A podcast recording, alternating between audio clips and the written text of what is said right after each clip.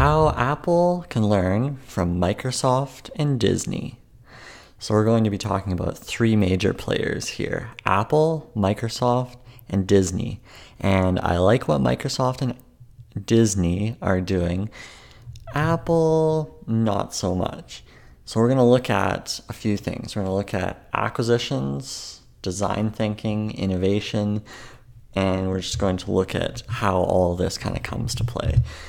In terms of Apple, what's interesting is, is I would say they're not being innovative. I would say their designs have sort of kind of sat still. As we're seeing innovations from other companies, we're not seeing so much from Apple. They're not really trying to change the game. Uh, they're playing it safe. And that's both in terms of their designs, but also in terms of their acquisitions. So, Disney, in terms of acquisitions has done quite well. They've acquired Marvel, they've acquired Star Wars, and look what's happened. They've grown tremendously from those brands.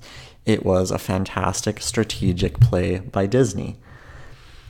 And it's basically enhanced their brand to the point where it's one of the best. Apple has not really acquired anything significant other than Beats, the headphone company.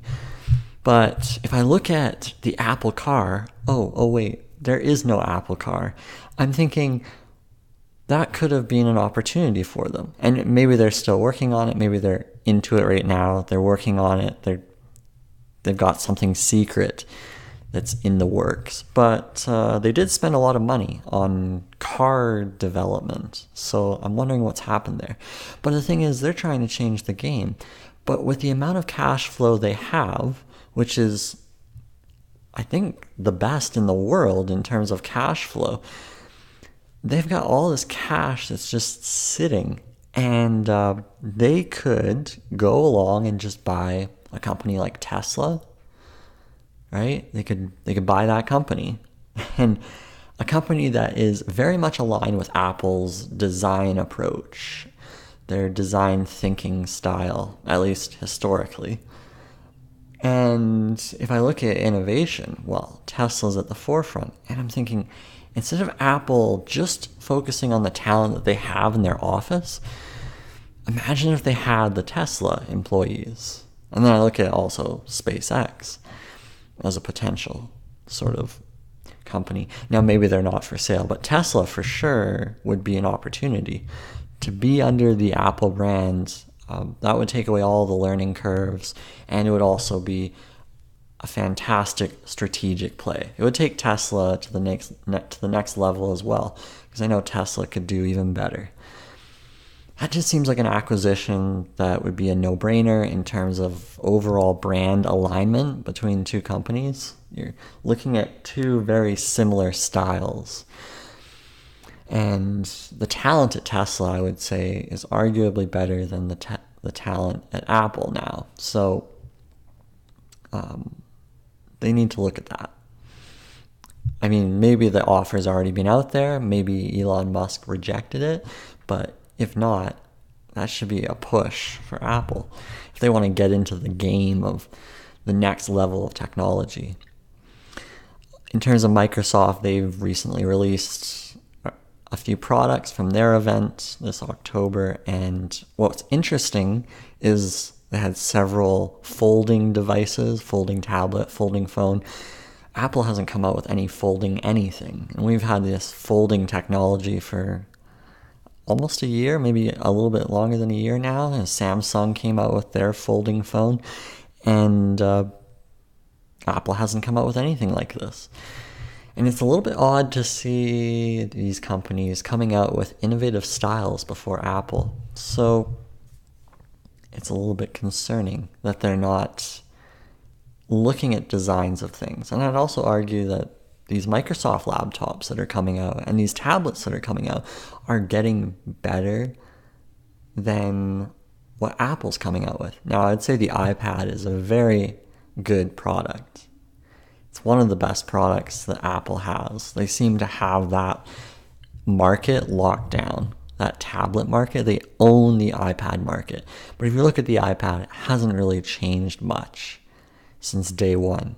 It's been the same slab. You pick it up, it's a one piece of material.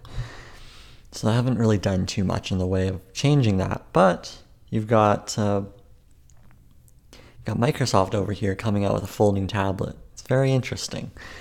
And they also have a number of other things that they're at the forefront of, including AI, Microsoft AI, and just a lot of different innovations that Apple's really not talking about. Now it all comes down to if you look at the CEOs, like I look at this Bob Iger, he seems to be like a really hard nosed kind of individual from Brooklyn. So he's been making acquisitions he's got that sort of CEO. He has that. He has the CEO mentality of growing a business. Like he really seems to understand it, and he worked his way up through the company, and he seems like he's got it. He's got the the mojo to be a CEO. And then you have Mr. Nadella in Microsoft, who seems to be really good with software and cloud solutions, and he just seems to be running the company to the next level, right? To the next future. So he's doing a great job.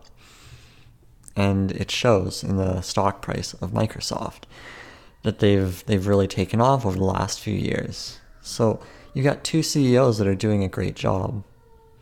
And then Apple mm, not quite to the same level since Steve Jobs passed away. I I just don't see Tim Cook really running the company to the next level because they should be they should be like at the level of Amazon these days. I, think Amazon's really a, a, good benchmark to look at, but uh, Apple hasn't really come out with anything earth shattering.